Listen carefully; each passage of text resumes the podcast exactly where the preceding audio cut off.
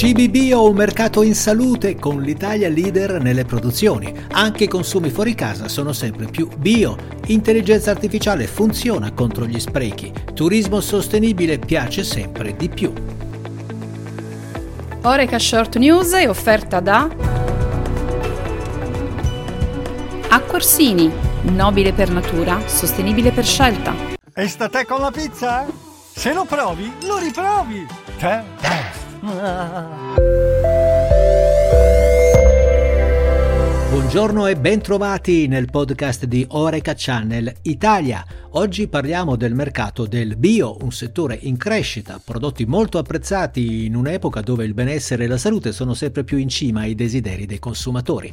Nel 2022 9 famiglie italiane su 10 hanno acquistato prodotti biologici almeno una volta il mercato italiano dei prodotti bio vale 5 miliardi di euro, ottima la performance dell'export che gira sui 3 miliardi e 4, più 16% sul 2021 e che i prodotti bio siano un business da tenere in considerazione lo dicono i dati del più ampio mercato europeo dove il settore vale oltre 54 miliardi di euro.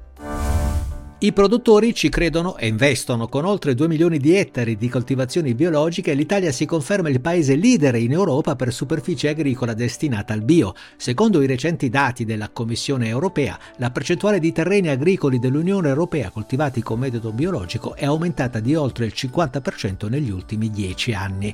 I quattro paesi con la maggiore superficie coltivata biologico in Europa, dopo l'Italia, sono Francia, Spagna e Germania, che con il nostro paese rappresentano oltre il 60% 60% nel vecchio continente della superficie ove si coltivano produzioni bio. Salutismo e sostenibilità ambientale, i driver che guidano la crescita del bio, che trova sempre più spazio anche nei menu dei locali Oreca. Da un'indagine di Ismea realizzata in collaborazione con FIPE e Assobio e presentata in occasione dell'evento Il biologico nella ristorazione commerciale, emerge che oltre il 50% dei bar italiani e quasi il 70% dei ristoranti hanno proposto e impiegato nelle loro preparazioni culinarie cibi, bevande e materie prime biologiche. La colazione e l'aperitivo sono stati stati indicati dagli operatori come le occasioni di consumo più adatte all'inserimento di proposte bio, mentre sul fronte prezzi il prodotto biologico viene venduto a quasi il 15% in più rispetto all'omologo convenzionale e questo ovviamente è a causa dei costi più elevati per l'approvvigionamento, ma agli italiani non dispiace.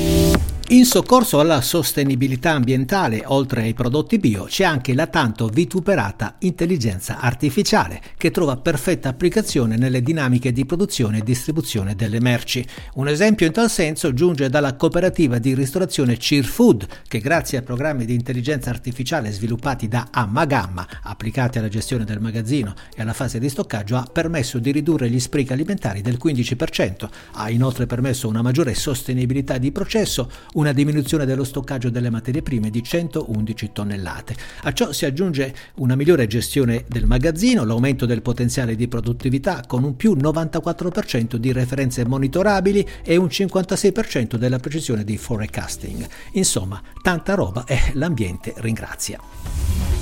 E il tema dell'ambiente e della sostenibilità, quanto mai d'attualità in questi giorni, è sempre più anche un driver turistico. Dall'indagine Comunicazione Media e Turismo emerge che le scelte di viaggi sostenibili nel 2023 risulteranno sempre più decisive per oltre il 70% dei viaggiatori italiani, europei e americani, incidendo nella selezione delle mete di più di 200 milioni di presenze turistiche nel nostro paese. Insomma, salute e ambiente guidano il trend ed è un trend che fa bene a tutti. Grazie per l'ascolto anche per oggi e buona giornata.